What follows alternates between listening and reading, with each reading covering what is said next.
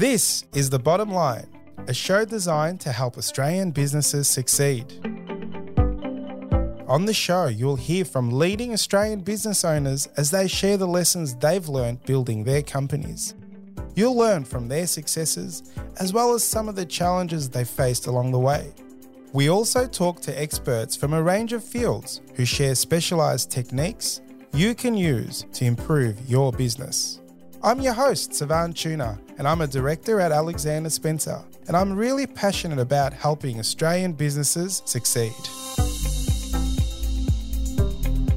Today, we're speaking with Darren Bourke, business coach for small business and author of The Fourth Moon, a book about sustainable business success. In today's episode, we will be discussing the challenges that business owners are facing post pandemic. You'll learn how to retain your employees, various hybrid models that are being used in workplaces today, and how your business can stand out to attract talent. Let's jump in. Thank you, Darren, for joining me on the show today. Thanks, Savan. Now, you're a business coach and an author, but for those that don't know you, can you tell us a little about yourself? So, I was a chartered accountant originally, Savan, and then I ran my own startup business, which was a boutique recruitment consultancy in the city of Melbourne.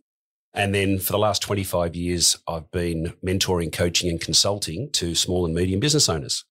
And you are the author of The Fourth Moon. I have read the book, so I'm looking forward to discussing that. But our topic today is about some of the challenges and areas that business owners are facing post pandemic. All leaders have had to go through some kind of change around hybrid workplaces. Staff had to go home and work from home for a period of time. Can you talk to us about what you've been seeing in the market and what does it mean by the hybrid workplace? I guess two and a half years through the pandemic, it was very much about moving from strategy to welfare.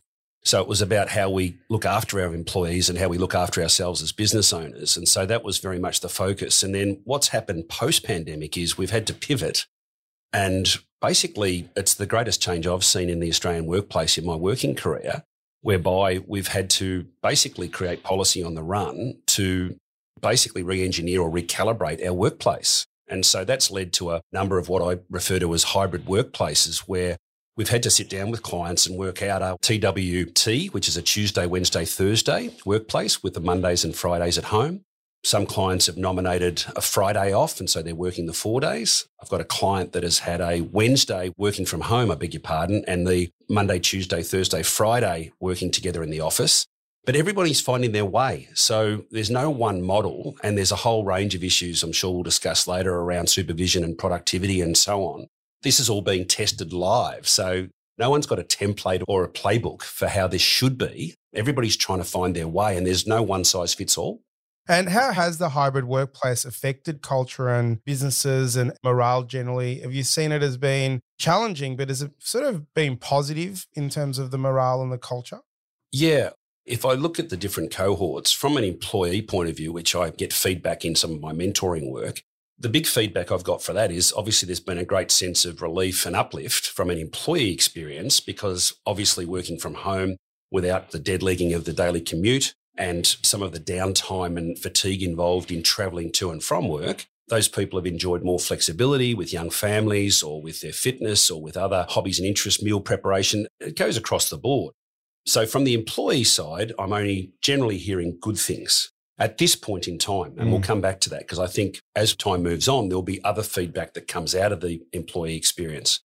From the employer experience, and the, I guess from a management point of view, it's been very challenging for owners, I suppose, and managers to get a read or a line of sight on their employees. And so while everybody's saying productivity is fine, how do we measure that? It's a bit like electricity. You can't mm. see it, you can't hear it. It's kind of anecdotal. And I think our clients and customers will ultimately tell us what their take at is on that in the fullness of time. So to that end, the new world of this hybrid workplace, the jury's out, I think. Certainly there's a lot of frustration, confusion, mixed feelings from owners. And at the moment, they feel like the whip hands turn from the employer to the employee. So they're a little mm. bit reluctant to push too hard because employees might turn it up because they've got so many options. I agree with that. The thing that I so much struggled with is I love leading by seeing people. I'm very sort of touchy feely type of leader. And and I like to eyeball people and smile and so on. And I find it that the challenge for me, especially during COVID when we were in Melbourne locked down for such a long period of time, I really struggled with just not seeing the body language cues. I got sort of Zoom fatigue and it became really difficult to lead effectively when you don't have those people in the room.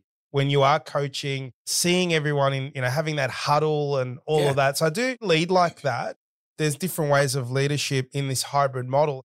Can you tell us a story or a business owner that's actually, in your opinion, has nailed it? I have got a couple of specific examples, Savan, to that point. One client who's a very high profile Collins Street lawyer, he started to experience that some of his more junior staff had a working from home environment that wasn't necessarily on point. You know, we tend to assume that everyone's got a study or a breakout room and kids are being supervised or at school. And he had a young Afghanistan lawyer who lived in a one bedroom apartment and he literally was getting cabin fever. And so what he would do is he would drive over to his house once every couple of weeks and actually go for a walk with him. And this is like the managing director of a firm with 20 or 30 people. So it was quite an effort. And this young worker was suffering depression. He was really struggling with a young child and a wife and he was really lost. And so that went a long way to helping to understand that because he was picking up in the Zoom meetings that he was a little bit off point and he couldn't get a line of sight on that because he only had that one dimensional aspect. So, of course, when he scratched a bit deeper, it all came out. And then he could build rapport with the worker. And then he could say, What can I do to help you do that? Do you need to actually come into the office more? Do you need to be in a different environment? What can we do to help you? And then the young worker returned to his normal run rate in terms of how he's performing. Another example was I've got a theory about management by doing laps. So when someone approaches me and say, well, I'm a technician in this area, how do I become a general manager or a managing director? I say, well, the first thing I say to people is, you know, management by doing laps is walking around the office and literally just checking in with someone every day. And if you can just rotate through the morning, the midday and the afternoon, in teams of under 20, a dozen or more or less people, that's very doable, right? So people have found that we need to do that more. So if they're only in the office three days, four days, well, you need to make sure that those days you're really on point. And the other one they talk about is the Google collision zone. So it's talking about like basically the classic water cooler or office kitchen or break room. There's something dynamic that happens in that environment where people collide and they exchange ideas. So if I'm in the office and I've seen Dennis, I can come in and say, Hey, Savan, just so you know, I bumped into Dennis the other day and he said A, B, and C, or I saw this client and they said this. Now, when we're all working remotely, we have to rely on those transfer of knowledge and transfer of update to happen through a Zoom call or an email or a text. Now, maybe I go home and the kids distract me and I don't let you know about that. So we've lost that one connection. Now, if you multiply that across the hundred little nuances of what we need to be doing in business to exchange information, something gets lost. And this is what's not being talked about. So I want more people to start this conversation. And, and because at the moment we're just talking about hybrid work zones and very sort of vanilla sort of stuff, we need to get to the heart of the discussion because ultimately our customers and clients will judge us on what they receive, not how we do it. They don't care about process, they care about outcome. So I think there's too much discussion around process from a inward selfish point of view as opposed to well what's the client and the customer experience getting from this? That's a great comment around that because it's an internal thing right? Whether you're working from home or whatever it's how you do it. As a business your outcomes are what you're selling the service the product and that's what the customer sees. So it is challenging but i love the walking part the managing director of that law firm going out and going for a walk Mean, it's once every two weeks, and I'm tipping it's not far. So it's actually a really good way of building rapport. And that building of rapport allowed that next conversation. So I really like that. I'm going to take that one as a tip. I've written it down. We do have meetings, a lot of face to face meetings, but just having a chat as you walk, I've never heard that before. And I really like that. So I'm going to use that one. Can you give an example of a business that has nailed that hybrid workplace? And what is it that they've done is it those little things that you've just said? Is it the fact that the person's gone out and been on touch point? What is it that they've done well? A gym equipment and gym owner business that I mentor and coach, they've just decided on the Wednesday being the at home day, which means that they have the Monday, Tuesday, Thursday, Friday. Now, I've got this thing about Mondays and Fridays. It's one of my sort of you know, real particular things. Monday to me is about launching the week ahead hmm. and identifying who's doing what, what's hot, and what we have to close by close of business Friday. Friday is also a very important day because we need to close, right? And so my starting point is if, if you top and tail your week with your Mondays and your Fridays, your weeks tend to go a lot better. I think it's very convenient for the employee to not work on a Monday or a Friday. But if we bump Monday to Tuesday, getting back to our deliverables, well, we've kind of lost a day of getting set. And particularly, as you would know, Savan, with junior staff and young graduates, they're very impressionable. They need guidance. And so we just can't lose a day. A day is 20% of our productivity.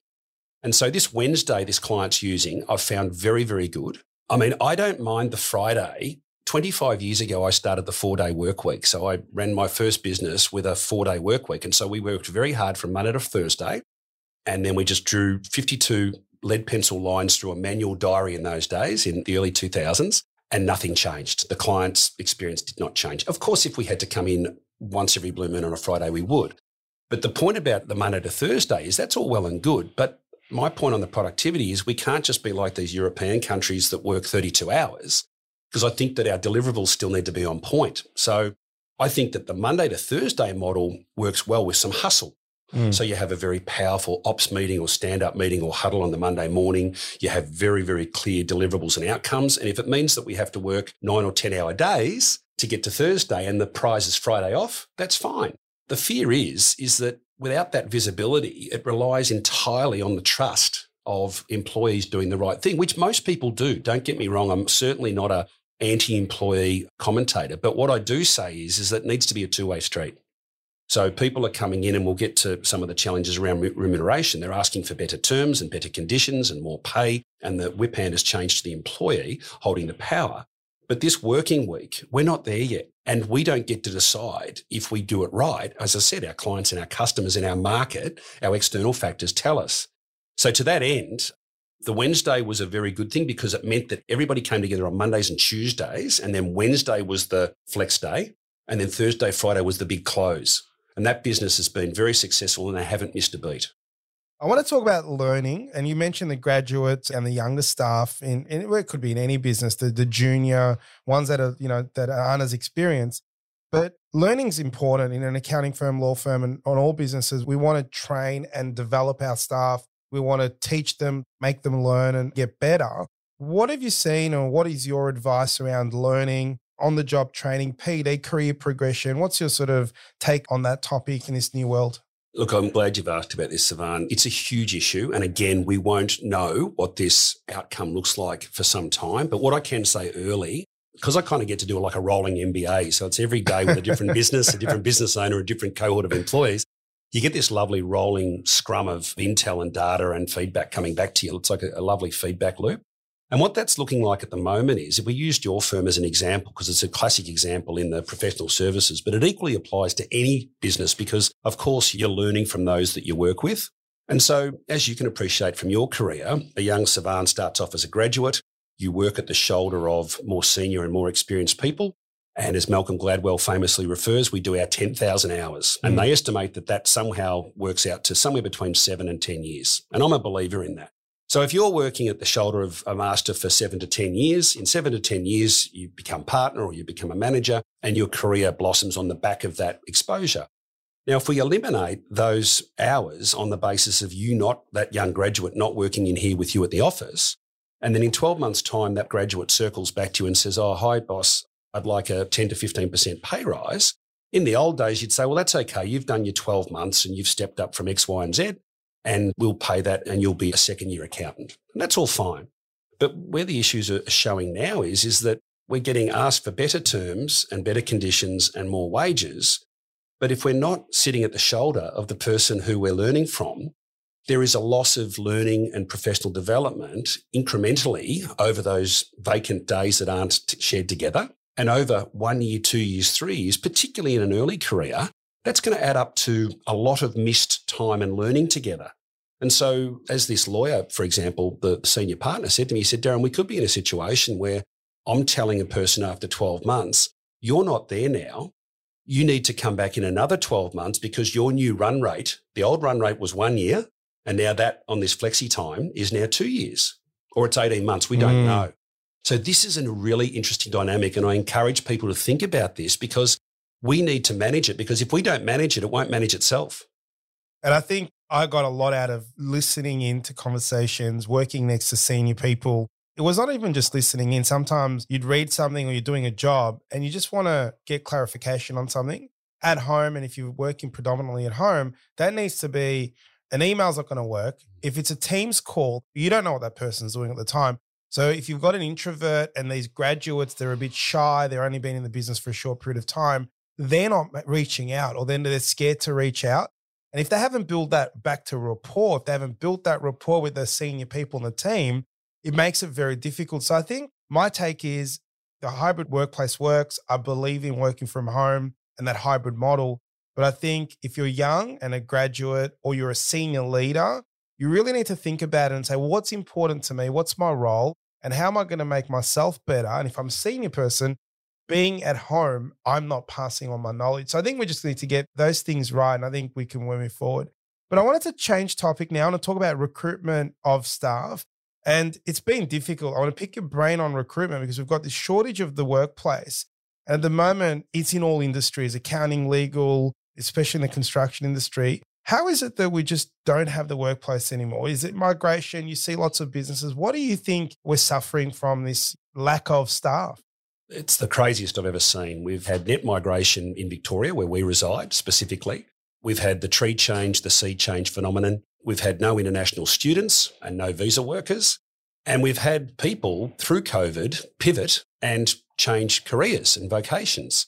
And it's almost allowed people to dare to dream somewhat. So a lot of people who were in well paid, well functioning jobs have said, Oh, I might try something else. And obviously, then you're working from home. So suddenly your vocational direction is impacted probably more from your partners and your housemates and your friends and your family because you're having those conversations at home in a dual workspace.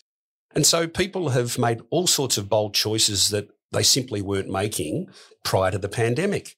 So that's led to a range of issues in terms of how hard it is to recruit because I mean, I'm having clients that are facing 30% pay increases or poaching. Yep. Larger firms are now poaching other smaller and medium firms in the professional services. People are paying people's rent to move to country towns to work in hospitality and tourism. So it's very, very hard to compete with these factors when the other thing too is, is that we're in a high inflationary environment. We've got rising interest rates. So the other factor is, is that we can't just keep on paying real wages growth, which I do pay reviews with all my clients every year. The benchmark was around 5% outside of merit based increases. And now inflation's at 6%. It's rising more and it's probably heading towards seven. So ultimately you add your inflation to your rising interest rates and we've got margin pressures. How do we continue to do that? Because there is a point in business where economically you have to rationalize and go, well, can I actually afford these real wages growth? Yes, I want to retain the people. And yes, I want to recruit someone. But if you're hiring an accountant and you're hiring them and the wage that you want to pay is now 15 to 20% below market, what decision do you make? That's the question. How can business stand out and attract this talented staff or staff in general yep. without the wages? There's something that we can do as business owners without the salaries and assume that we, we're not competing on that. What can we do to stand out and attract these guys? I've always been very big in what I call non monetary or non remuneration based retention strategies. I've always been on this, but everybody has to think much deeper about this. And the things that I talk about are what can we do to really, they call it the golden handcuff. So, what are the, invisible things beyond remuneration we can do? Well, firstly, one of them is mentoring. So, lean into your employees I mean, I used to have breakfast or coffee with my team members all the time, as often as possible. And certainly once a month, you should be doing something like that. Never underestimate the impact on a young person of you taking the time out to ask how they're going and spend time and do some knowledge transfer. The other way is to find them an external mentor that might be able to add value from outside the organization. Things like profit share, incentive schemes. I mean, I'm very big on win win. So if we set up our strategic plan for the year ahead and we have our targets, carving off anything from 5 to 20% of our operating profit and sharing that with our key people. It's smart play. And the clients that I have that do the profit share and the incentive schemes on a win win basis, I know there is an aspect of that that comes back to remuneration, but just the very nature of that sets the scene where we're all pulling in the same direction. And then the other thing is, all my clients, we have monthly and quarterly one on ones with them to see how they're going. So identify what are their training gaps, what are their professional development needs, where are they stuck and how can we get them unstuck? training is something that SME owners are asking about. You know, they're saying, well, I don't want to do online training. I want to get back to physical training. There's so much online stuff and it's not all bad, but we need to get back to how do we actually train and develop our people? If we've got somebody who's really strong in BD or marketing for our clients, how do we add value to their BD and marketing skill set? Typically, you have young people who are particularly strong in the HR or the personnel side that could help us in our business. So, how do we give them personnel and HR training that's going to make them our people and culture leaders? So, it's thinking more deeply. And again, if we're all working remotely and we're in our own little wheelhouse, we may not be thinking about the sum of the parts. We've got to get back to strategy. And that's been another thing that's come out of the post pandemic. You know, clients and SME owners have been sitting on their hands for two years. They need to get back to strategy and they want to start hustling again. And this area is where one of the key areas in strategy, Savan, that they need to get back to because it's moving quickly. And if you haven't got your head over it, it's going to race away from you. I agree with that. I think setting a vision, employees actually knowing why they're in the business. Like, what's my role? Why am I here? What do I do in this business to make it successful? And I think we forget that people want purpose in life. If they're coming to work and not knowing why they're there and what the business is there, that makes it really difficult. Absolutely. And you've just made me think of something too, in terms of that knowing what they're doing and knowing my thing is so I basically work on the basis of every employee having their top five key priorities and then explaining to them how the delivery of their top five key priorities or goals relates to the achievement of the top five goals in the strategic plan. And to your point about knowing what they're doing, once we set sail on the year between the monthly one on ones with each of the individuals and then having quarterly town hall meetings and having a launch and launching the strategic plan and saying this is what we're out to achieve for the year ahead. And your managers and direct reports will be circling back to you with your individual top fives and, and explaining how that relates to the business. And then every month having a monthly team meeting and then having a quarterly half year Q3 and then a final year wrap. It creates a season and then you get basically everyone on the bus. And of course, the people that want to be on the bus elevate and play a bigger game your satisfactory type people generally step up to becoming above average and your dormant or non-achievers either leave because they want to hop off the bus because they can't stand the fact that we're going to be talking regularly about this and we're going to be asking them how are you going? Where are you stuck? What can i do to add value? What role do you want to play? So it kind of sorts out the wheat from the chaff in establishing the right team and the right culture and then of course instead of you being the one voice and having that parental deafness you have other people in the organization who voice this. And that's what makes it so powerful. I like what you said about the when you set something up like this, you get the people that are committed, understand it, rising to the top and being on the bus. And sometimes when you don't do this strategy session, the checking in and getting everyone on board, the ones that weren't on board, that were just happy to rock up and play a mediocre game, once the game is on, they want to not be play the game. They don't want to rock up. And sometimes you don't realize that it's important not only to motivate the ones that are driven, but if you've got 20, 30, 40% of your workforce not wanting to be there, but it takes just, you know, setting a strategy, talking about the goals of the business and all that other stuff. If it just means that some of those people go somewhere else to find what their purpose looks like, it's good for everyone. I think that's really, really good advice. Now, obviously with the workplace and the way it is and business is so tough at the moment i'll tell you a little story. When covid first came out i was very scared and also conscious of what it was going to be like for our firm. And i made a comment after we settled in it was about two months in it wasn't even two months it might have been six weeks in. We're still at home the first run of lockdowns and i said you know what guys? I think we haven't had a stable team for a long time. No one in their right mind is going to leave right now. And even though we're working from home, I reckon that for at least the next 12 months or at least 24 months, we'll have the same team that we've had at the start. And just that will give us the leverage.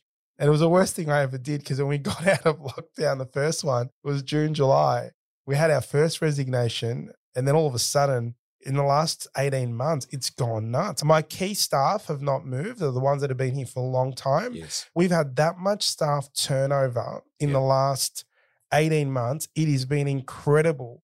And not only that, like you said, it's so difficult to find good people. Yeah. We've had to reinvent our business. So, my question is why do you think there was such a big movement Was it COVID? Was it them in their homes thinking about what they were going to do? Can you just shed some light yeah, on that? I've thought about this deeply, Savan, as you can imagine. But I think that I always make a joke that, particularly with males, a lot of workers tend to be a bit in the moment. And it's that annual reflection on the summer holiday after Christmas, walking along the beach. And in a funny way, that's kind of not a bad thing for employers.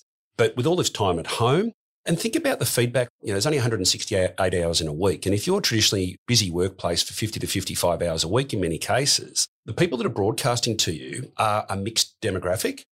If you then take that away and pull that back to home, now the weighting of that feedback loop becomes partner, parents, friends, very narrow. Oh, I've never heard that. Yeah, so that's a great insight. It's kind of like the pub talk phenomenon. So, you know, I often have young workers and their, you know, their uncles who've got no idea at all. And he, he says, Oh, my uncle told me in the pub that I should come and ask for a 20% rise. Oh, that's interesting. What, what's his background? And of course, there's no perspective or relationship between this particular worker's vocation and that opinion.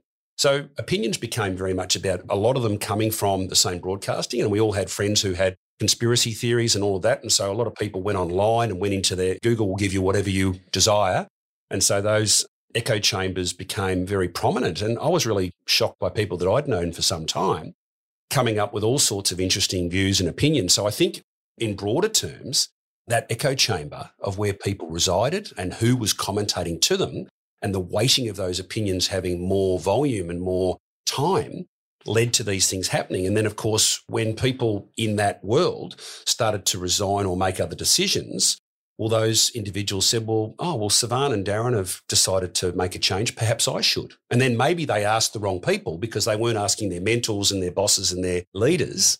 And so decisions were made perhaps on different bases. That's one big part of it. Do you think it was overwork as well? Was it the first time when we went into the home? Yes, you don't have the commute and all the rest of it but you're stuck in front of the computer. My opinion is, is when you are working from home, especially in an office environment, you are working longer hours. I genuinely believe that. And do you think people just got tired and didn't have that blue light of the sun and going out driving their cars? Was it a bit of that as oh, well? Oh, absolutely. Yeah. The vitamin D. We're herd animals. So, uh, yeah, the human touch, the human contact, the not walking outside, the not socializing. So, our world's shrunk. And I've just written a recent blog about mental health. And I think that the mental health is another one where how do you see the mental health of your workers when you're on a Zoom call or when they're emailing you? And that was another bit of feedback I got. Very, very hard for, you know, we've talked about employees. If we flip it to leaders and managers, we're all meant to be these bush psychologists now and understand the nuance of each and every one of our workers and their DNA. Very hard to do, Savan, on Zoom and email and then be held accountable for the outcomes from that. And of course, when someone resigns, I always call it the 18th hole it's very, very difficult to come back from that. So if we can start to pick up the cues, which again, we might pick up in the break room, we might pick up at a staff function, I might pick up from you in a coffee or a breakfast meeting, very, very hard to do remotely. So I think between the cabin fever and just getting basically bored and our world shrinking, combined with how we meant to manage these people and do a good job. And so we sort of just banged on with the Zoom meetings and the mm. emails and phone calls to the best of our ability, but it was never going to be enough. And it's so hard to have a general chat on Zoom. So you kind of got this, okay, let's go through the task at hand. You give instructions, it's finished. And you're like, so how's your day going? And blah, blah, blah. And there's a bit of that. I wanted to talk about the workload though. The workload is an issue. I think people are getting that workload elevated in terms of where they're at at home. What can we do as business owners to understand that? And what can we do to support our staff in that space? Most businesses I'd encourage to do an audit of their internal meetings and their internal check ins, and I'll cover both. So, with the internal meetings, I've got the MED, the minimum effective dose. So, too many meetings is overwhelm and people just tune out, and too few or no meetings is just diabolical because there's just no control. So, something like a weekly ops meeting where we come together and it's specifically ops and not strategy and not HR and not training and then the monthly team meeting is everything but the ops. And so we have a clear designation between the two. And then some specific meetings around finance and admin or around sales and marketing or something. And that's pretty much the right mix on a weekly and a monthly basis. So there's your meetings, right? Now, whether they're in person or Zoom, I mean, I would encourage people to try and create a workday in the office whereby we do have our meetings. So say, everybody, we need to be on this day. And let's say it's Monday. We have our weekly ops meeting at 8 a.m. or 9 a.m and we get set and there's a couple of other meetings. And on the last Friday of the month, we might have our monthly team meeting. And one Friday a month, we want everyone in the meeting and then we're going to have a social catch up. Beautiful. On the mini check ins, whether it's in person or even on Zoom or on the phone, I talk about cycling through. So with junior staff, it might be more micro. So you might be cycling through on a 24 hour basis, checking in on those very junior graduate level people or admin support people. For intermediate people, it could be a rolling 48 hour check in. So, say Mondays, Wednesdays, and Fridays. For your senior people, probably either just top and tail the week on Mondays and Fridays or a midweek check in. The idea of that is, is so that by the time we do get to Friday and perhaps we are working from home, it's too late then to catch the fact that we're behind whatever that deliverable need to be done by close of business Friday evening. So the idea of the mini check-ins is to say, hey, Savan, how are you going? It's Wednesday afternoon. I would have expected that basically you'd be here on these particular tasks or these client files. Is everything okay for that to go out the door Friday? Yeah, it is. Or I'm stuck here. Oh, what can I do to help you with that? Do I need to bring someone in to assist you? Do I need to ring the client or send an email, etc., etc.? So that way, it's very powerful in setting up the expectation with the employee so that they don't think that you're micromanaging or you're not calling them out of turn. After our Monday ops meeting, I know that Savan's calling me for a mini check in on Wednesday at 12 noon for 30 minutes, and I will go about my business. And unless the sky's falling in or I have a crisis, I don't contact you. So it helps the leader and the manager manage your work schedule, and it helps me be free and autonomous to be an independent worker. That to me is the middle kingdom or the Goldilocks just right in terms of the dosage. What I'm taking from that is there's lots of communication. I think communication is key, leading by checking in and ensuring that the staff know what they're doing, you can understand their cues of body language, their mental health. So there's lots of benefits of those conversations. We talked about hybrid workplaces, working from home, but I want to talk about the office setup or the premises setup.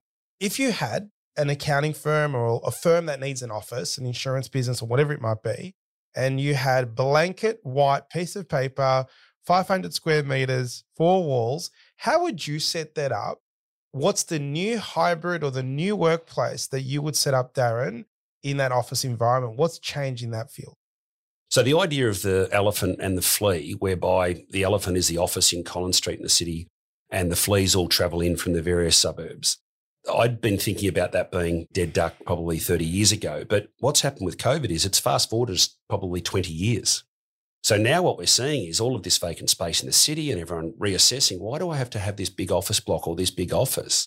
So what I'm thinking about and talking about with people now is is think about more in terms of what would suit our clients and our customers, which many of them don't come into our workplace, and where do our employees live, or what's the demographic of our employee cohort?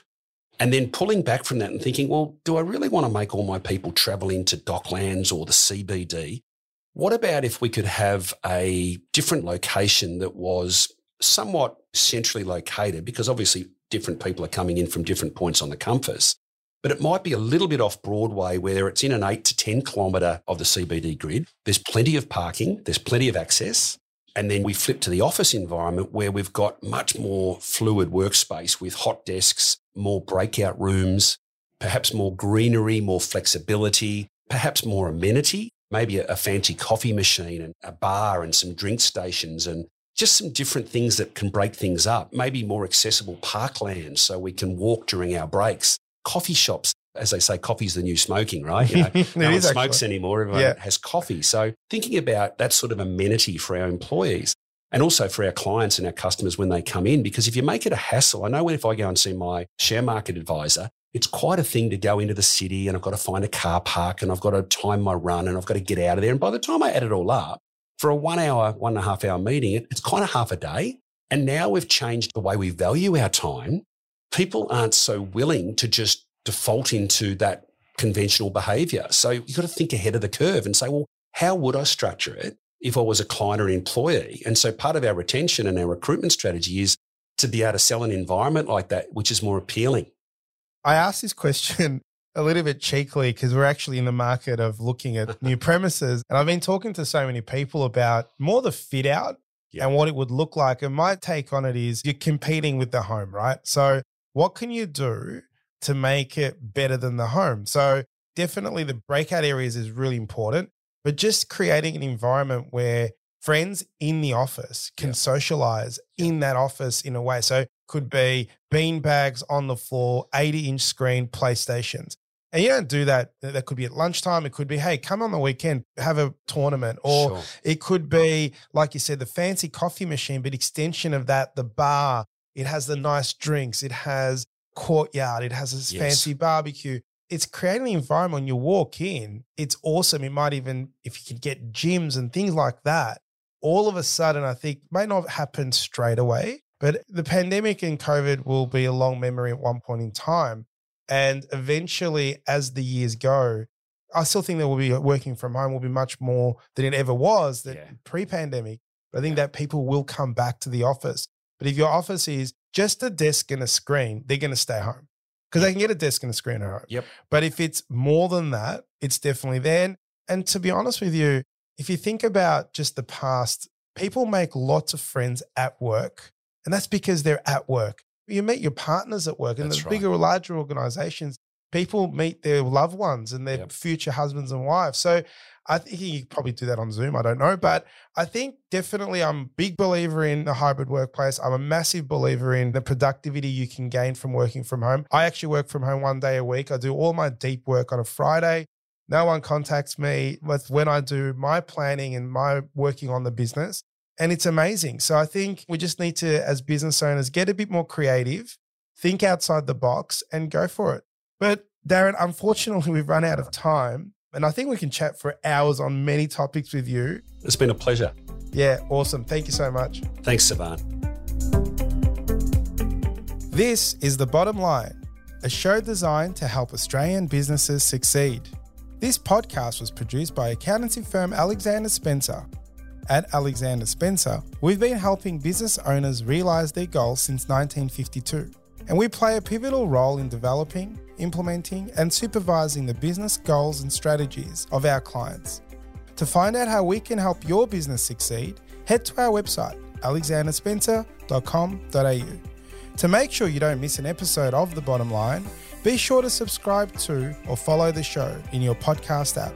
And while you're there, leave us a five star review. It really helps others find the show. I'm Savan Tuna, and we'll be back next episode with more tips to help you transform your business. And that's the bottom line.